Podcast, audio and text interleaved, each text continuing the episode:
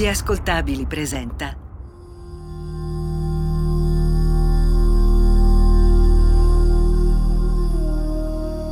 Demoni urbani, il lato oscuro della città. Ricordo sempre le parole di un'amica che una volta mi ha detto Puoi girare tutte le città d'Italia, ma raramente troverai un posto dall'aria esotica ed elegante come Palermo. Eh, devo dire che aveva ragione.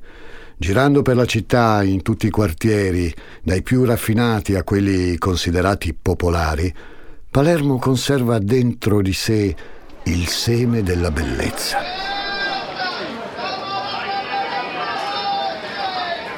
Sapete, di lanciarmi in frasi come gli odori, i sapori di Palermo, eccetera, eccetera, non mi interessa.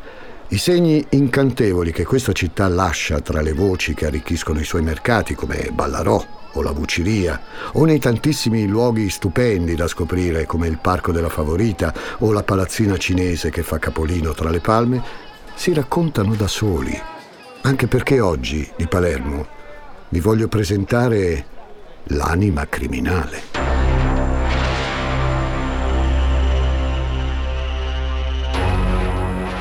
Sono Francesco Migliaccio e state ascoltando Demoni Urbani, una serie originale degli ascoltabili. In ogni puntata una storia criminale ambientata in una città italiana, raccontata da una città italiana. Oggi il nostro racconto inizia nel 1633, a Palermo per l'appunto.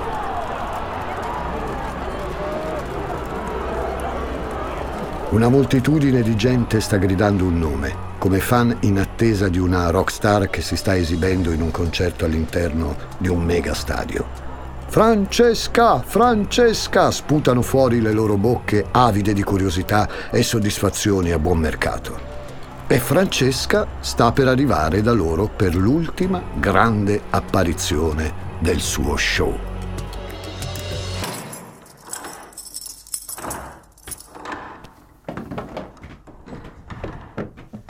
La tengono chiusa alle carceri della Vicaria, la prigione storica della città, poi rasa al suolo.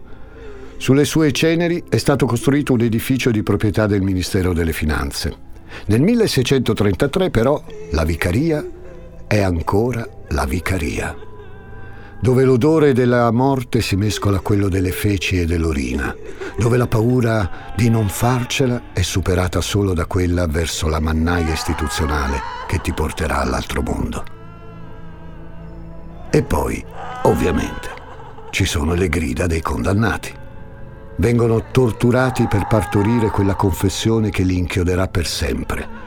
Un trattamento di favore che viene riservato anche alla nostra Francesca.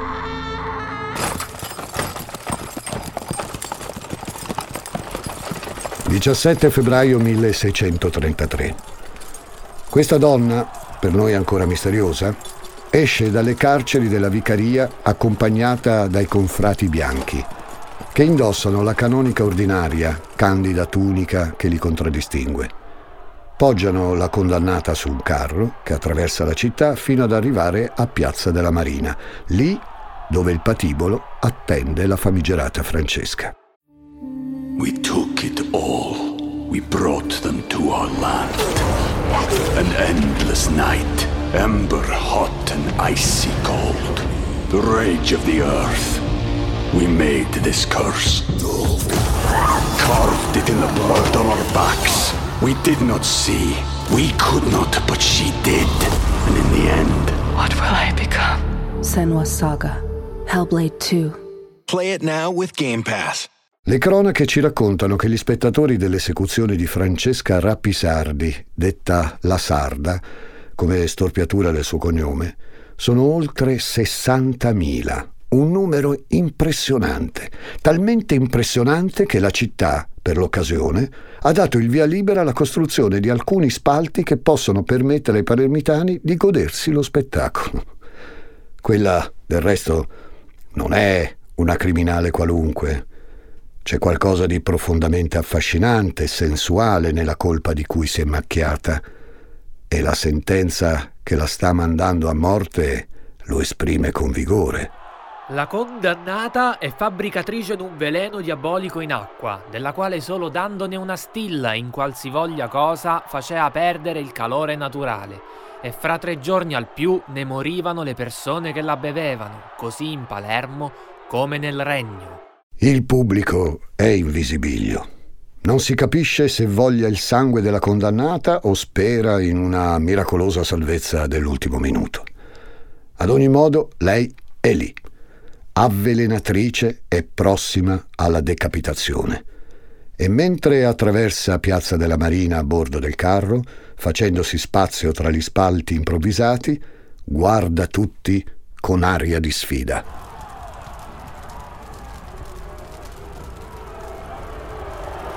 Francesca, in fondo, non è stata che un'imprenditrice della morte, una commerciante, potremmo definirla la donna viene accusata di preparare intrugli semplici ma letali. Si dice che fossero una banale mescolanza di acqua e sostanze velenose in grado di stendere la vittima in pochissimo tempo. All'epoca, cari ascoltatori di Demoni Urbani, quella dell'avvelenamento era un'arte, criminale certo, ma pur sempre un'arte. Ci voleva astuzia, grazia, armonia silenziosa. E non è un caso che fosse una delle modalità più inflazionate ai piani alti per sbarazzarsi dei nemici o di personaggi scomodi. E non è neppure un caso che proprio a Palermo nel 1633 questo metodo trovi grande riscontro. Si tratta di una città immalinconita, alle prese con una ferita ancora aperta.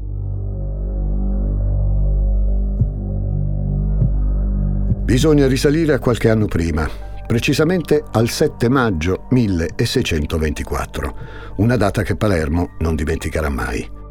Al porto della città arriva un vascello proveniente da Tunisi, che ha sostato temporaneamente a Trapani, dove nessuno però ha voluto dare il permesso d'attracco. La nave era partita dall'Africa con a bordo cristiani riscattati dalla schiavitù, merci e doni personali rivolti dal re di Tunisi al viceré Emanuele Filiberto di Savoia. Il senato della città inizialmente è piuttosto scettico, ma dopo diverse riflessioni l'imbarcazione, capitanata dal moro Maometto Cavalà, si ferma a Palermo. E così a Palermo arrivano preziosi, tessuti, cappelli, tappeti e il germe della peste. Palermo brucia sotto i colpi dell'epidemia. I suoi abitanti muoiono in fretta, falciati da un male che si presenta sotto il segno della stanchezza. Una stanchezza che poi ti lacera fino a soffocarti. Quando tutto finisce, non è strano pensare che un evento così tragico abbia lasciato cicatrici profonde nell'animo delle persone. Solo che queste tracce non sempre sviluppano umanità migliori. Anzi, a volte ci portano a considerare la morte quasi come uno strumento per vivere meglio.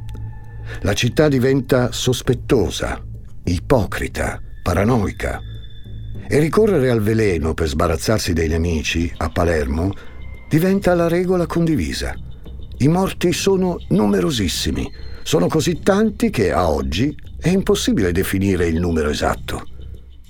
È Francesca la persona da consultare la distributrice un po' strega, un po' mercantessa, che garantisce la felicità ai politici, aristocratici, mogli tradite che vogliono punire il marito adultero. Basta una goccia per dare sollievo, un sollievo che profuma della fine di qualcun altro.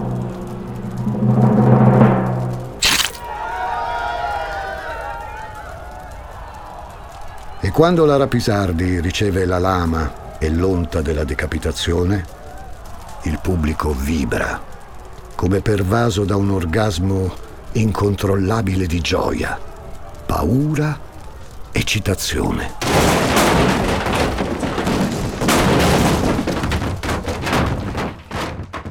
La frenesia è talmente selvaggia che gli spalti in legno costruiti per l'occasione crollano incapaci di contenere l'esultanza della folla, uccidendo quelle persone che erano lì per testimoniare della morte forzata di un'altra persona. Una donna, Francesca, accusata di aver fabbricato una pozione letale.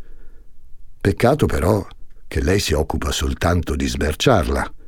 È qualcun altro a gestire la rete di veleni in cui la sarda è soltanto una piccola pedina.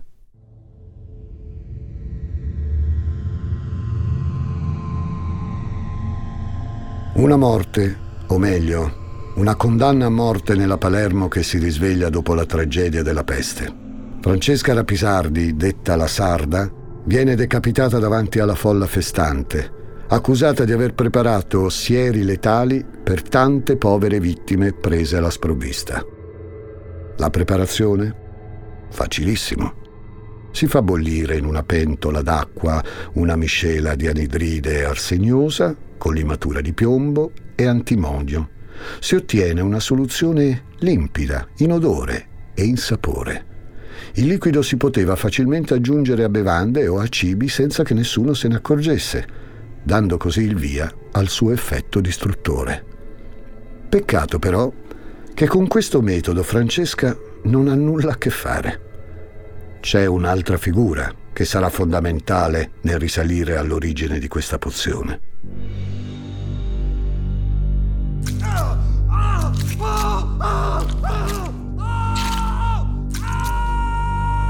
Lo sentite?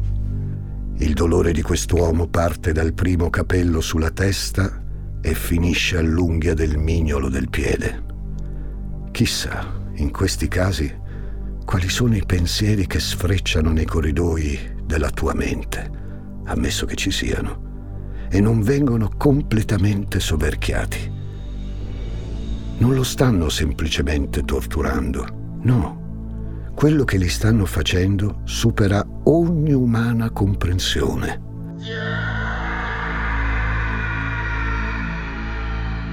Gli stanno praticando ciò che la corte spagnola di Filippo IV, il cui dominio all'epoca si faceva sentire possente a Palermo, aveva imposto come buona pratica per punire i criminali. Quale? Lo squartamento.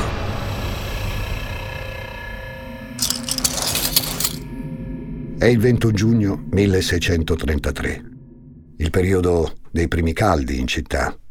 Le autorità, che dopo la morte di Francesca la Sarda si sono accorte che i decessi per avvelenamento non si sono mai fermati, scoprono che la donna, in realtà, aveva un complice.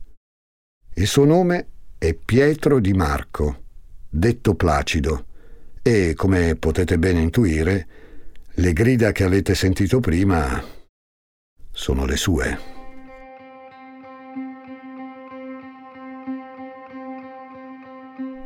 L'uomo è accusato di avere preparato insieme a Francesca le dosi di veleno e di averle distribuite in tutta Palermo, destando interesse anche in altre città d'Italia, tanto da rivendere la loro produzione anche a compratori al di fuori del Regno di Sicilia. Dopo averlo sbattuto in carcere, iniziano le prime torture.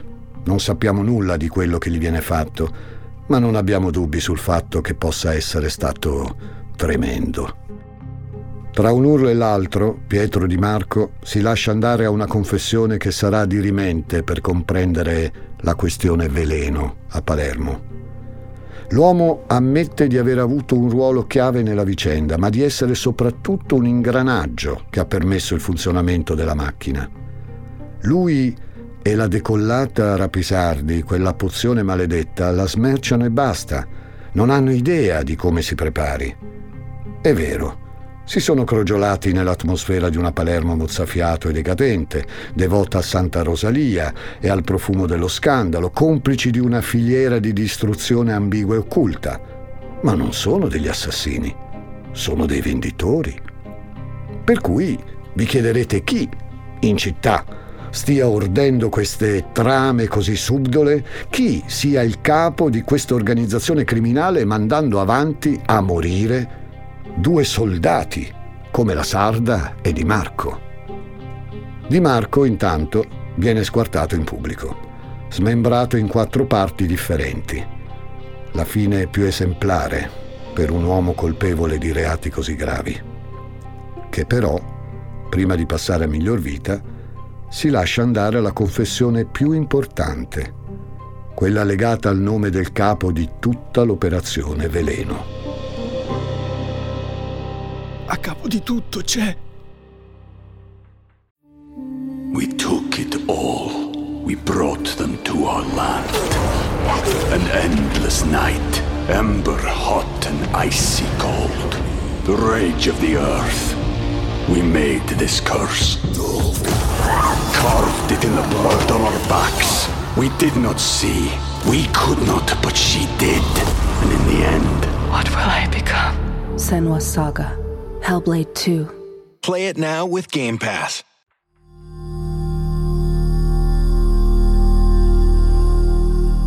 Demoni urbani, il lato oscuro della città. Sono Francesco Migliaccio e questo è Demoni Urbani. In questo episodio vi raccontiamo delle avvelenatrici di Palermo. Ma come? Voi direte. Per adesso ne abbiamo incontrata una sola, che per giunta era soltanto una smerciatrice di pozioni letali.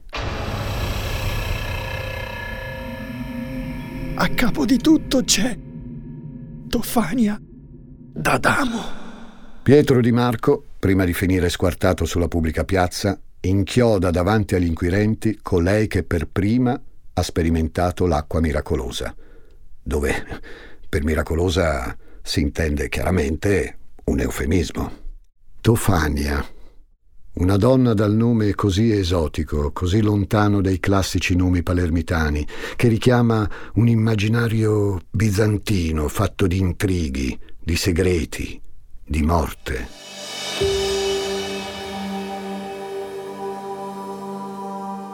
Le autorità, dopo aver inflitto a Di Marco la pena di tradizione spagnola che si merita, vanno alla ricerca di questa donna del mistero.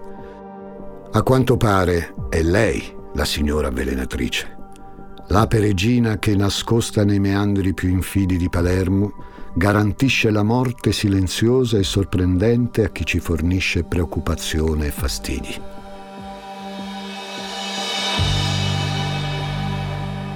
Per i medici che accorrono al capezzale degli avvelenati c'è poco da fare.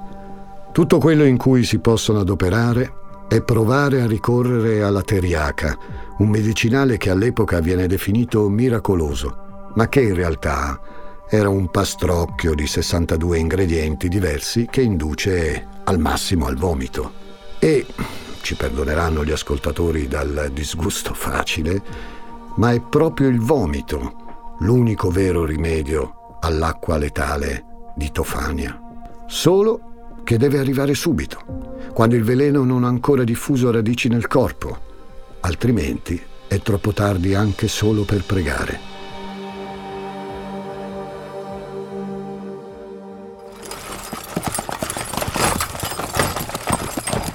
Gli inquirenti corrono ad arrestare Tofania. Ma come non pensarci prima? Suo marito è morto qualche tempo prima per cause misteriose. È assai probabile che dietro tutto ci sia la mano ferina di una donna forse ferita o forse semplicemente perfida. Anche se è difficile oggi risalire agli atti del processo che la riguardano se non attraverso mirabolanti cronache d'epoca, quello che è certo è che Tofania sia stata la pioniera degli avvelenatori della Sicilia e forse dell'intera Italia. L'acqua con miscela di anidride arsegnosa e piombo è stata una sua idea. Una donna di casa che nel silenzio della frustrazione sperimenta e crea un prodotto che mai e poi mai qualcuno avrebbe collegato al suo nome. Ed è quasi certo che sia stata lei a tessere la rete criminale che ha coinvolto anche Francesca La Sarda e Pietro Di Marco, suoi complici, forse soci, forse semplicemente distributori. Non è più quello che importa davvero. Adesso conta solo smantellare quello che resta di un'organizzazione così odiosa. Tofania, l'avvelenatrice, vedova e mandante di tantissimi omicidi, viene sbattuta nelle carceri della Vicaria come la sarda prima di lei. La donna viene condannata a morte, con esecuzione prevista il 12 luglio 1633. L'accusa è di aver fatto morire al Quondam Francesco D'Adamo, suo marito, et altre persone con acqua velenosa. E l'epilogo che le viene riservato è forse la prova atroce di come chi difende le vittime possa essere spietato quanto un omicida. Per la vedova D'Adamo viene preparata quella che le cronache definiscono orrenda ma giustissima giustizia, evidentemente consapevoli della crudeltà inflitta dalla punizione. La donna viene prelevata dalla vicaria e messa a forza su un carro. Cosa vogliono farle? Punirla secondo un contrappasso preciso. Tutta Palermo deve vedere Tofania distrutta e non in senso figurato. Il boia, prima che il carro parta, la massacra a colpi di tenaglia, facendo scempio del suo corpo. Infligge alla donna tanto dolore, tanto quello che lei stessa ha causato. Non ha alcun tipo di pietà. Ma non è finita qui.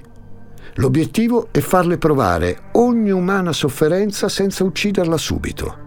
Dopo averla devastata a colpi di tenaglie, il boia dà il via affinché il macabro carro possa avviare il suo giro come fosse una parata di carnevale dai toni noir. La gente di Palermo si fionda a capofitto dalle case, affolla le strade, sospira affannata. Una donna di buona famiglia, completamente massacrata, ma ancora viva e lucida, li guarda dal suo carro. È lei ad aver fatto della città una culla di mistero, menzogne e sortilegi. È lei che, dopo aver aiutato la sua terra a sbarazzarsi di persone scomode, adesso si vede voltare le spalle anche da chi, forse, le ha commissionato pozioni omicide. Chissà, forse tra quegli spettatori ci sono anche loro, e magari adesso tacciono. L'imprenditrice, l'incantatrice, l'assassina è stata scoperta prima di loro e sprofonderà i suoi tantissimi segreti qualche metro sottoterra. Riportata alla vicaria, Tofania viene trascinata nella parte più alta dell'edificio. Quindi viene strangolata, gettata nel vuoto e infine, come detta la moda spagnola dell'epoca, squartata. Giustizia è fatta. Palermo, o perlomeno la Palermo onesta, sembra essere pronta a tirare un sospiro di sollievo. L'incantatrice è sparita e con lei la sottile inclinazione a risolvere ogni faida con il veleno. Una bella illusione. Il veleno in quegli anni resta per Palermo una piccola moda di cui nessuno può farne a meno. Si intensifica la sua produzione e pullulano numerosi epigoni di Tofania. Nulla di ugualmente rilevante. Certo, eccezione fatta che per una persona, una donna. Di lei per secoli si è detto che fosse la figlia di Tofania, quando in realtà pare sia solo un'adepta, una collaboratrice, probabilmente un altro membro della famosa rete che ha compreso anche Francesca la Sarda, Nessuno è mai riuscito a chiarire in maniera definitiva il legame tra queste due figure. Il suo nome è Giulia, Giulia Tofana, chiamata così in onore della sua maestra. Un rapporto così speciale il loro. Giulia però lascia Palermo dopo l'atroce fine della sua guida spirituale, non senza portare con sé i messaggi preziosi e l'eredità lasciate dalla pioniera dei veleni. L'hanno quasi scoperta. Una cliente non ha seguito alla lettera le sue istruzioni e il marito è sopravvissuto. Per Giulia è tempo di scappare dalla Sicilia. Non a mani vuote. Si sposta a Roma e a Napoli, frequentando farmacisti e perfezionando i consigli di Tofania. La donna, che non ha istruzione né troppo denaro, consegna ai posteri l'acqua tofana che ricorda il nome di una signora che in questo episodio di Demoni Urbani avete già sentito chiamare. Un siero che ha un merito eccezionale. Lascia roseo il colorito del morto.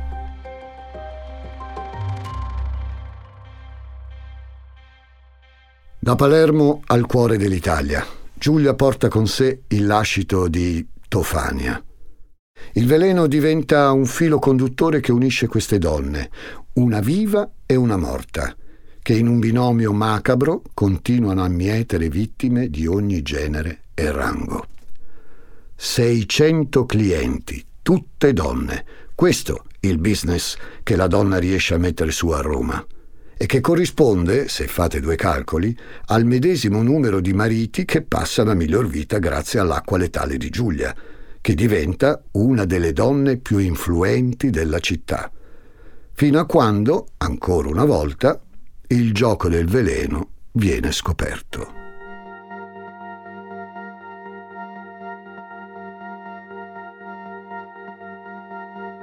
E così anche Giulia, a Campo dei Fiori, viene messa a morte insieme a sua figlia Girolama, che prova a istruire e inserire nella strada dei sortilegi omicidi. Come se il veleno fosse un trade union familiare, come se senza di esso la capacità di ricorrere all'omicidio fosse un affare più impegnativo, complesso, avvilente. Nell'inventiva di mescolare l'acqua a sostanze letali, invece, c'è una raffinatezza e un senso di potenza che scavalca ogni forma di ansia, di dolore e di frustrazione. Un moto di potere, un combustibile assetato di morte che da Palermo a Roma unisce i fremiti e i desideri più nascosti e infidi di tante, troppe persone. Poco importa se poi chi li produce viene scoperto e messo a morte nelle maniere più atroci possibili. A contare è l'immediatezza, la subitanea valenza del siero che ti toglie dal mondo nel più breve tempo immaginabile. Giulia, Francesca, Tofania e tante altre che sarebbero venute dopo di loro. Incantatrici forse sofferenti, forse solo spietate, che all'ombra di Monte Pellegrino hanno fatto tremare più di un uomo, spedendolo dritto tra le braccia del creatore, senza ritorno.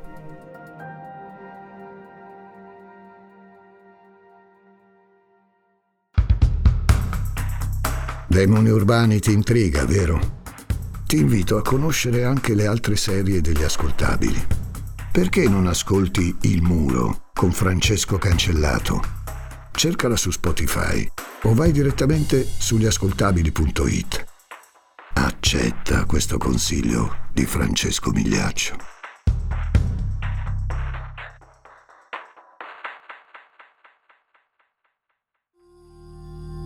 Demoni Urbani è una serie originale degli ascoltabili a cura di Simone Spoladori, condotta da Francesco Migliaccio. Questa puntata è stata scritta da Giuseppe Paternò Raddusa. Editing e sound design di Sara Varricchione e Michele Marino Gallina. Prodotto da Giacomo Zito e Ilaria Villani. Tutti i diritti riservati per gli ascoltabili.